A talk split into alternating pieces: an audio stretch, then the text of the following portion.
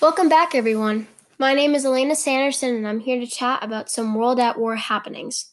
To start off today, let's talk about the alliance system of World War I. The Central Powers, being Germany, Austria, Hungary, Italy, and Turkey, have made agreements and truces with each other throughout this war.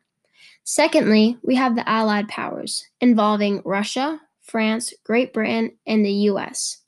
These alliances were announced prior to 1914 and were made to help support their countries they were allied with throughout the war. The US made a gigantic breakthrough with their alliances and made a victory. I think it's safe to say that without the US and the Allied powers, they would have had a tough time. The contributions that the US made for the alliances made their success possible. Their contributions led to blocking out Germany and keeping their resources secured. They had a no fight on their soil policy, which helped them provide their resources for the U.S., including their overseas army, along with their allies. Essentially, the US was in charge of all technology and warfare weapons, which is obviously much needed in a war and wouldn't be a war without it. With knowing all these details, it's clear to understand that throughout the World War era, the US has a very positive impact on the successes of them and their allies.